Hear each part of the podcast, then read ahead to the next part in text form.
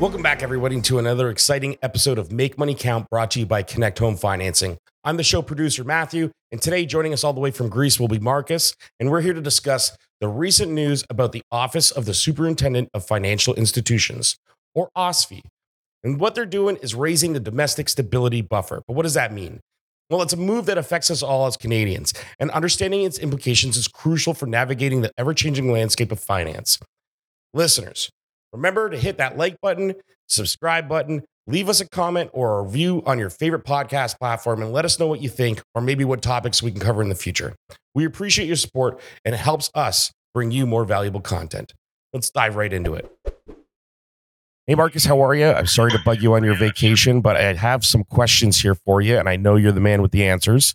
So, uh, this news article that came out um, changes being made by the OSFI. What is the OSFI? OSFI. It, honestly, in my opinion, OSFI has the most authoritative sounding name out of any of the financial eh, watchdogs. I think they don't like they probably don't have the same level of power or influence, so they make up for it with their name.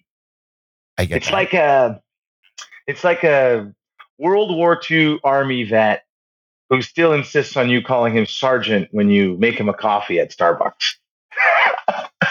That's hilarious. So is is there like a figurehead behind it? Is like you know how we have Tiff Macklem for the Bank of Canada. Is there a figurehead behind the o- OSFI? Yes. So it's a guy named Peter Routledge. He is the head of the uh, he is the superintendent of financial institutions. And the organization is called the Office of the Superintendent of Financial Institutions, OSFI. And, and so, like, And if who's you- behind this inf- organization? Like, what are, what is their purpose? What do they do? Okay. So, first, who's behind it?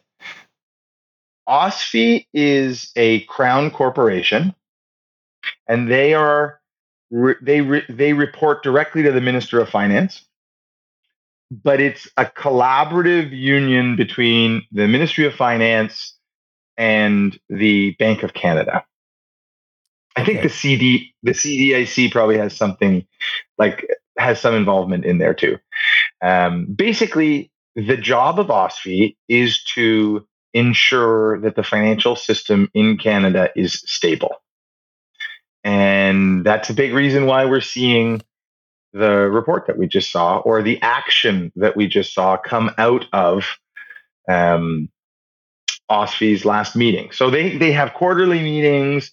Um, they make announcements on how they're going to impact basically how much um, capital a bank needs in order to lend, if you want to think of it like that. So the, their main role is to ensure that the big banks, the big six banks in Canada, they call them the DSIBs, are stable. So these are kind of like our too big to fail entities, right? And and they do that by controlling how much value the banks need to have. So that they have something called it's a it's CET1 ratio. So forget about uh, the news is only talking about this uh, domestic stability buffer DSB and how it's changed and it's gone from what 3% and now they've announced that it's going to go to 3.5% and that increase isn't going to take effect until November. So Forget what, about that for a second. what is the DSB though? Because that is what the announcement is about, right? Yeah, yeah. It's just it. It's a it's a buffer or a premium that's placed onto that common equity uh, tier one capital ratio, which is the big chunky thing that I want to explain because that's how that's where you're going to see the impact of this. Okay. So common equity tier one ratio basically means let's pretend for a second that you are a bank. Okay, Matt? You ready? You are publicly traded. And every year you make money. Yep. A lot of money. A lot of money. Okay. Lots of lots of earnings. Billions of dollars in earnings. Okay. You smiling? Are you happy? Yeah. Oh, I'm very happy. You're also too big to fail. Okay. Okay. Right now you're too big to fit into a That makes speedo. me even happier. Mm-hmm. You-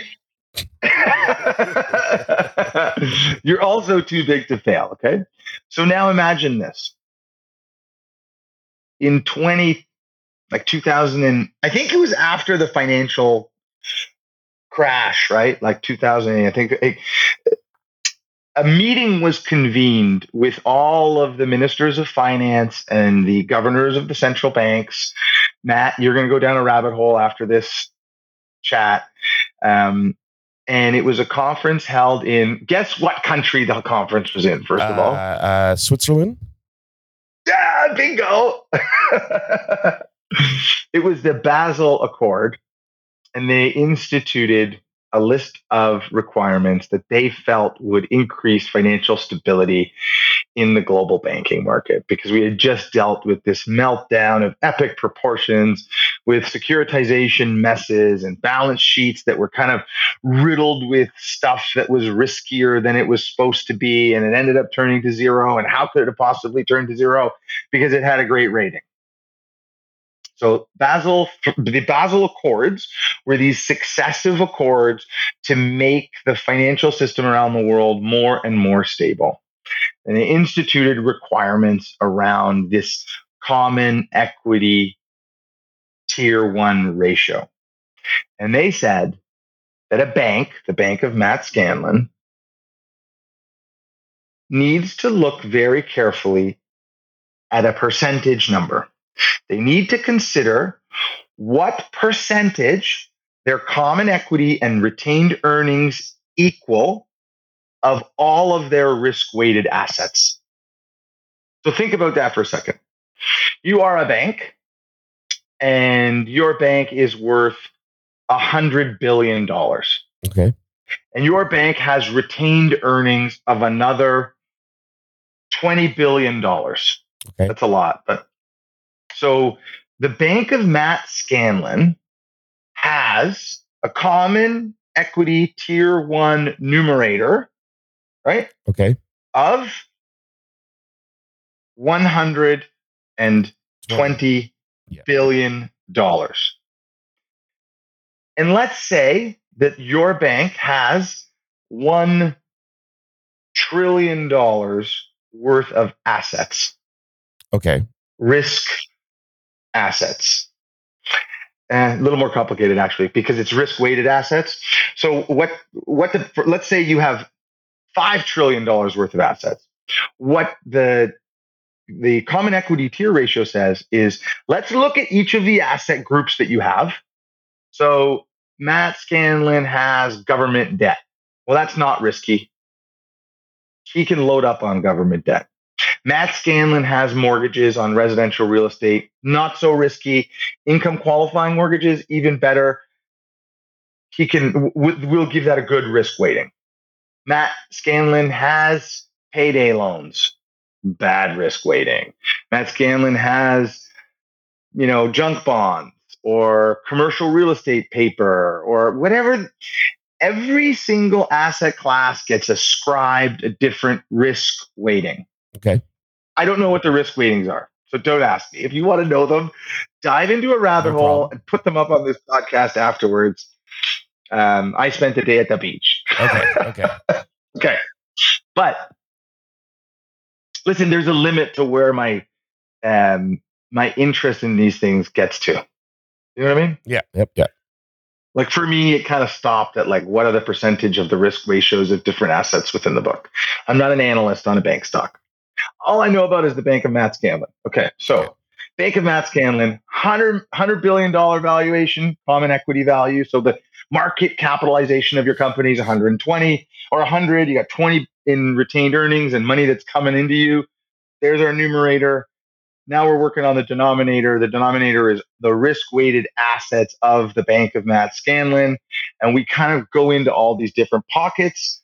The folks from Basel, Switzerland tell us how much risk weighting is ascribed to each pocket.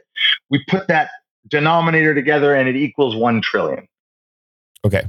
Your bank has a capital equity tier one ratio of 120 billion over 1 trillion. You're at 12%. 12%.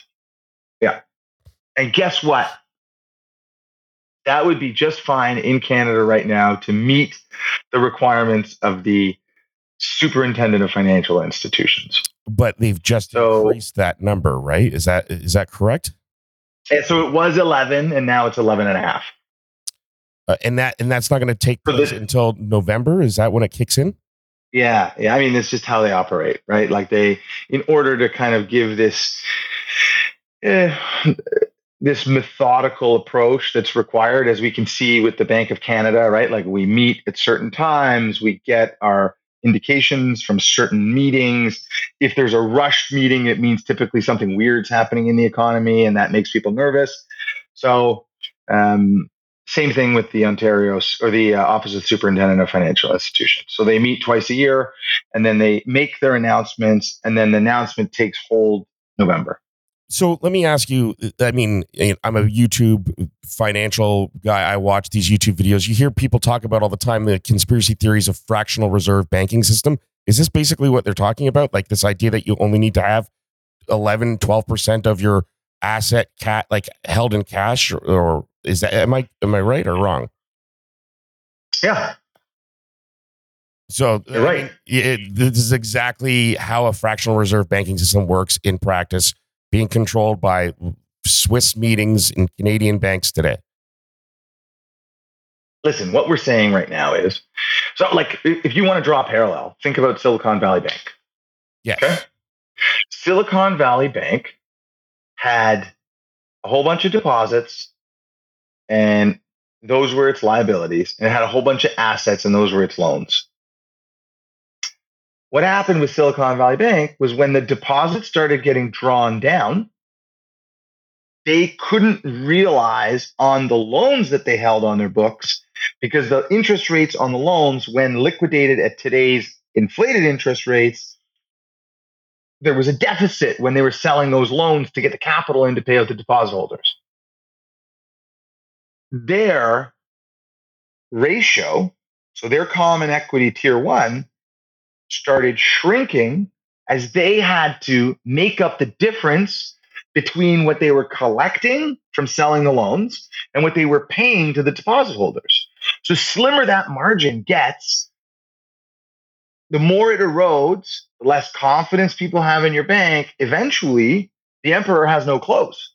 Eventually, I see what you're saying now. Yeah the the ratio is zero and that's when in the united states that's when the fdic steps in and says like uh, someone else needs to manage this bank because you're liquidating these loans um, they needed a capital infusion right like if they get a capital infusion to protect them from their own mistakes and like there's different ways to look at it um, you can think conspiracy theory one way or the other on that one because in the end they got gobbled up by J.P. Morgan, yeah. which, by the way, anecdotally has a very good um, CET1 ratio. I sent you a list of, of them all. So uh, for anybody listening right now and thinking like I don't know DSB, you know, domestic stability buffer and CET1 ratios, like how is this ever going to affect anything? Keep in mind that back in 2020 in order to stimulate lending, they reduced the DSB and it was cut from two and a quarter to 1%. So much more dramatic of a cut than what we're seeing as a raise right now. And clearly it was a kind of COVID measure to get confidence in the market and, you know, get lending happening. It resulted in an additional $300 billion in loans. That's crazy to me. $300 billion in loans. And so, like, I mean, that is obviously money that goes out to the public, out to the Canadian citizens. But I mean, it, now they, they're going to have to collect that money again. Like the bank of Matt Scanlon, let's say my profits this year were only uh, 5 billion. Now I'm at 10.5. I need to get back to 11, 11.5.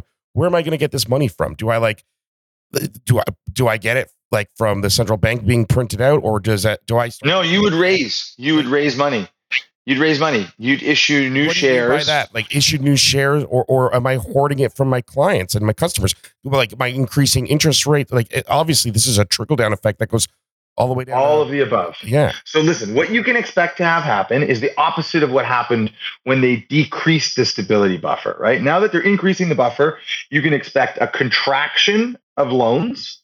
And and think about it, you know what, in retrospect, it would be good to have the risk weightings for each of the assets because you can see the riskiest assets are going to get are going to be the ones that get pulled in most, right? So think like small business loans, high interest rate credit cards, high interest rate personal loans. Those are riskier assets on the bank's book. Corporate borrowing, small and medium sized enterprises are going to get hammered, hammered. So, you know, if the Canadian economy is a balloon, every single time we pinprick it with an interest rate hike, this has to be considered as having an effect of an interest rate hike. It, this will have a an impact of reducing borrowing, which is for sure what the intended consequence is. And the things that you mentioned just now, when you quickly riddle like rattled those off, okay, number one, liquidity is going to tighten, loans are going to get more expensive. The banks are required now to have a greater amount of common equity in that common equity tier one ratio, which means that they can return less of a return to shareholders. They need to hold more of that capital. So they're going to increase interest rates. They're going to hold more capital. Some of them are going to issue shares in order to get more money, although none of them are at that, like none of them are below that 11.5% requirement. They all exceed the requirement as it is right now. Again, I'm pretty sure that this announcement came after a meeting in a back room with all of the CEOs from all of the Canadian banks, and everybody looked around and said, like, okay, so who's at what? You know who comes out like like a superstar right now, by the way? TD Bank. Because TD Bank was supposed to buy that American bank. They were had a whole bunch of capital available to them. The ratio was the highest out of all the banks at like exceeding 15%. It's because they were had like cash Uh, holdings ready to buy another bank in the U.S. though, right? It's not because they were looking forward Right. to like trying to do this ahead. Yeah. No, no, no, no, no. Yeah, no. And CIBC, which is like not the darling of OSFI right now, um, is the lowest, and they're at like eleven point, like just just a little higher than eleven point five. And I don't know if you heard the uh, um, OSFI has actually had a, a year long kind of investigation into CIBC for underwriting practices that has le- that have led to the, their customers getting too much money, not meeting requirements, like underwriting issues. So I think if you're at CIBC right now, you're worried. I'm not that worried. I, but, I have to like working in this industry for a while. Like they're the one that don't have a broker portal, and then when you ha- have a client that works with like CIBC, their books are always screwed. Like every CIBC clients come to us all the time. Like, help me. I mean, I listen. I never want to say anything disparaging about any Canadian bank, but they do, I think, say that CIBC is the bank that can harm itself with sharp things around. like, honestly, I think that's like a saying. Let me ask you, like this change is happening. It's being implemented in November. The last change was in December last year. When this happened last year, did we see this trickle down that we like? Was it? uh, Of course, it's going to probably hit us harder this year when it implements. But last You know, year, man, did I'll tell you something. Down? No, no, because there's so many other things going on right now. Like, you, it's hard to quantify what the impact of these individual movements are because of how much other stuff is going on. You know what the problem is? The economy is just showing too much resilience. I said the same Right, thing like- with a friend last night. Yeah.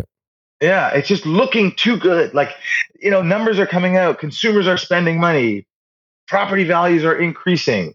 Like, it's like a freight train that's out of control and unstoppable. And like, the brakes are already on the train. The train is slowing down. Um, I just I, like it's going to go in reverse, right? So, I mean, uh, Peter Routledge had this quote that I saw that said, uh, "the this change will help Cana- uh, Canada maintain resilient financial system." Um, I mean, when he says that, and obvi- he's not talking. He's talking about Canada as a nation. That's the way that I hear it, and not Canadians as individuals. And it seems to be like he's drawing this fine line that Canada's got to be uh, uh, on the international front. It has to have a strong economy, even if Canadians are broke. Yeah, it's like training at altitude, right? It's like let's throw in some additional safeguards, some things that make it harder for our economy to move forward so that when it comes down to crunch time, we can remove them and we can accelerate our performance. I, I get that. That I, I, yeah, I can see that. You, yeah, you're. That's what he's talking about, right? Okay. okay. Okay. He's saying he's saying like, listen, we've got an opportunity right now to feather the nest a little bit to make ourselves to we need to slow the economy down. That's the number one priority. And we do see financial shocks coming in the future. Like, make no mistake, OSFI is concerned with the thing we have been talking about for almost a year now, and it is negative amortizations. Okay. It's Canadian mortgage holders that have mortgages that have constantly increasing amortization periods because the uh, payment that they have on their mortgage is not servicing the debt uh, or the interest. It's not reducing the debt. It's accumulating the interest and adding it to the debt. And that's definitely what is keeping the real estate market hot, uh, way hotter than anybody would have expected. Um, and removing it is going to cause a real problem. So I'm sure that like if it's the minister of finance that's got a dog in this race of hey, we got another federal election we're going to have to call. We do not want to see property values get decimated, right? Uh, you got the Bank of Canada saying like, well, we do need to see a pullback in property values. Um, and arguably, we did see a pullback in property values, but I don't know. Doesn't it feel like we're right back where we were? I mean, I've been looking at some of the numbers, and we've gone up month over month every month since January or February this year. And I mean, everybody in January, and February this year was like, "Get ready, we're going down another fifteen percent." And I mean, I, I, I don't know, I don't have a crystal ball, I cannot predict the future, uh, but I, I don't know where we're gonna go. Like, I wouldn't have a, a clue. Okay, I think for sure, for sure, property values are going to come down. Okay, like. Uh, I like I think we probably set the low print. So maybe we're going to see 10 or 15 points come off of property values. I know this is not a popular opinion and I know most economists right now are saying like we've seen the lows. I just think there's too many people focused on slowing the economy down. There are a lot of chefs in the kitchen right now. Yeah. Like you know, like we just we have a great contest going right now on our Instagram page where we found pictures of Tiff Macklem and Jerome Powell, Federal Reserve Chair, actually barbecuing people, not people, but barbecuing together, drinking beer, barbecuing, smiling.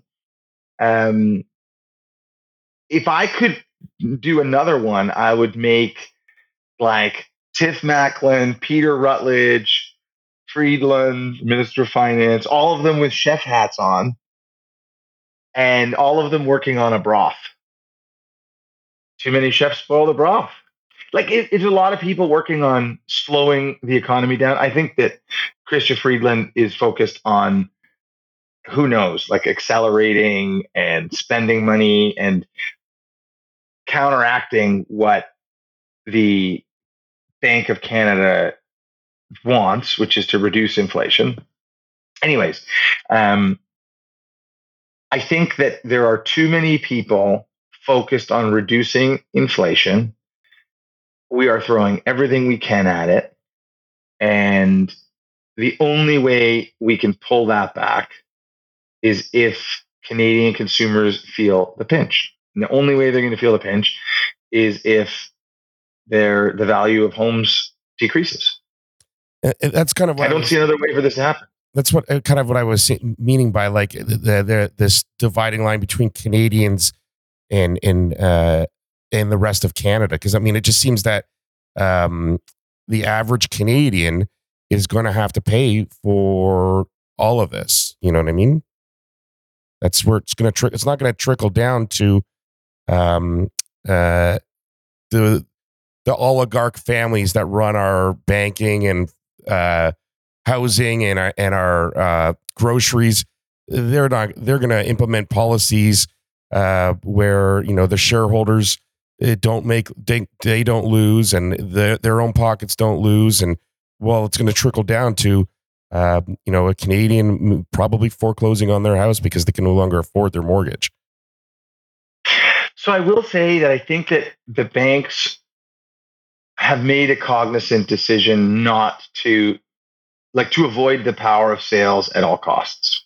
I agree. Yeah, um, I don't. That. That's why they've like, I don't think amortizations is so that the problem is is like yeah is like it's going to come time for people to renew mortgages and they're going to have higher mortgages than they had when they started.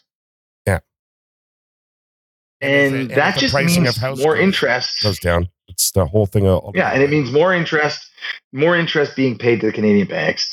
And if you put tighter controls on how the banks can lend money, um, then that means the money becomes even more expensive. So, like, all things being equal, introducing an additional, call it an expense for the banks to lend money, right? By requiring them to hold more capital with respect to their risk weighted assets, all that's going to do is increase borrowing costs. So think of this as another rate hike. Yeah. So, I, what would you say that like what's this an indicator of? Is this an indicator of something that like is this a future indicator or a current indicator? Is this what do you see in the future uh, with this? Obviously, you said they're going to dial it back, and so they can. But how far away do you think that is? I don't think they wanted to do this, and I think that people were expecting that we would be pretty close to dial back territory now. Yeah. Like, listen, we can't dial it back when too many people are expecting that we're going to dial it back. It's you know what it's like. Yeah. If you want a really if you want a really good roller coaster, okay? If you want a really good roller coaster, the importance of the really good roller coaster is to make the person on the roller coaster scared. Yeah. So when you're going up and it's going on the on that roller coaster, you know that the drop is coming. You know it's coming. But it's a shit roller coaster if it just goes and you're not scared of it. And the next time it comes around, you're not even gonna like you'll be like, I'll just take my pop with me on the roller coaster. Secure my sunglasses, no problem. Like, I'm not doing that. We were being told like the roller coaster only had three clicks. So the Canadian consumer, the Canadian mortgage holder, the Canadian borrower, the Canadian business owner, they were like, you know what? I'm just going to wear my sunglasses. I'm not worried about get them getting dislodged. And the can of pop that I'm drinking, I'm going to drink it. I'm not even worried about it spilling on me. Well, that totally mutes the intended effect of the scary part of the roller coaster. So good old Tiff Macklem sitting there building the roller coaster as it goes, he has added a whole bunch more clicks onto this thing. Yeah. And Matt, we're still clicking. Yeah, and now we're nobody clicking. knows the economy is clicking. Right. But eventually, we're going to reach the top of the roller coaster, and the roller coaster is going to come down. It's so it's it's almost like we're going up this roller coaster hill blindfolded, and we can hear the clicks, and nobody's telling us where it's going to end. Well, I can tell you, I think to continue with this analogy, I think that the roller coaster has a higher likelihood of ending the, the more scared we get. So, like, ah. Tell the guy still wearing the sunglasses and drinking the Coke to put it away and to start holding on and stop spending money and stop borrowing money and the sooner we get to that frame of mind, the better off we're going to be. Because the longer the roller coaster clicks upwards, the further down we're going to have to go. Right? The higher in like again, we talk about this too. Inflation is bad, right? What's really bad is entrenched inflation. And entrenched inflation comes when employment costs rise to meet general inflationary environments because employment costs don't drop. Hey, Matt, cost of living salary increase for you, extra $15,000 a year. What do you say? Thanks, man. That's oh, amazing. Nobody's going to say no to more money. Okay. Hey, Matt. Uh, inflation seems to be out of the market right now, and we can't really charge our borrowers as much. So I'm going to have to claw back that 15 grand. What do you say? Uh, what? Yeah. Like, I already bought a car, man. You already, I already inflated labor costs. You, as a result, continued by inflating other costs because you're spending more money. That's the scary part of inflation. And it's very difficult to dial that back. And the argument is, is like, because we weren't scared on the roller coaster ride, we let inflation run too hot, too far. When we were inviting people to come on to the roller coaster ride, we basically said, this is the most relaxing roller coaster ride you're ever going to be on. Interest rates are going to be very low for a very long period of time. That's a quote from every central banker around the world during COVID. COVID stimulus is going to have no impact on inflation. So don't worry about it. Bring your can of Coke on there. Bring a little baby with you on there. Don't strap the little baby in on the roller coaster. That's what we were doing. And then everyone got on the roller coaster ride and, you know, the central bankers were at the helm and they were like, we got to make this thing scarier. And we're already on the ride. And Susie already brought baby Tommy along. Yeah, like a baby Tommy right now, he's scared for sure. Right. And like, you know who else is scared? Like that the the World War II vet like the old guy that's seen it before. He's like, ah, this is going to be a problem. I've been up uh, a roller coaster with this many clicks before, and it's not a fun yeah. ride down. yeah. I remember when interest rates were a thousand. it seems like we've covered a lot here. It's definitely uh, I I feel way more uh, like knowledgeable on this subject because like reading these newspaper articles, like they were the whole concept kind of went over my head exactly what it is, but I was like are they talking about fractional reserve banking system without calling it that? And this is like the policies that are in place, and this is the measures that they take, and how does it trickle down to all of us? I mean, it's it's kind of crazy to think that like you hear these YouTube conspiracy theories and the fractional reserve, but there's actual policy about this stuff that they implement to make sure that there's cash on hand and how it trickles down to all Canadians. It's it's a real thing, and it's like we it being uh the cog in the wheel have nothing we have no control over any of it right? Like we just gotta yeah. like not buy our nikes and and make sure that we hold on to baby tommy. Yeah. Been asking my questions as we go along here. You've answered them all. You've answered them all. Awesome dude i love doing this with you this is awesome this was a lot of fun today yeah, me too. I, I, I love it too. I, I, you know, everybody give uh, Marcus a hello in the comments. He's down in Greece right now, and uh, we'll be back in studio with us next week. Bye, everybody.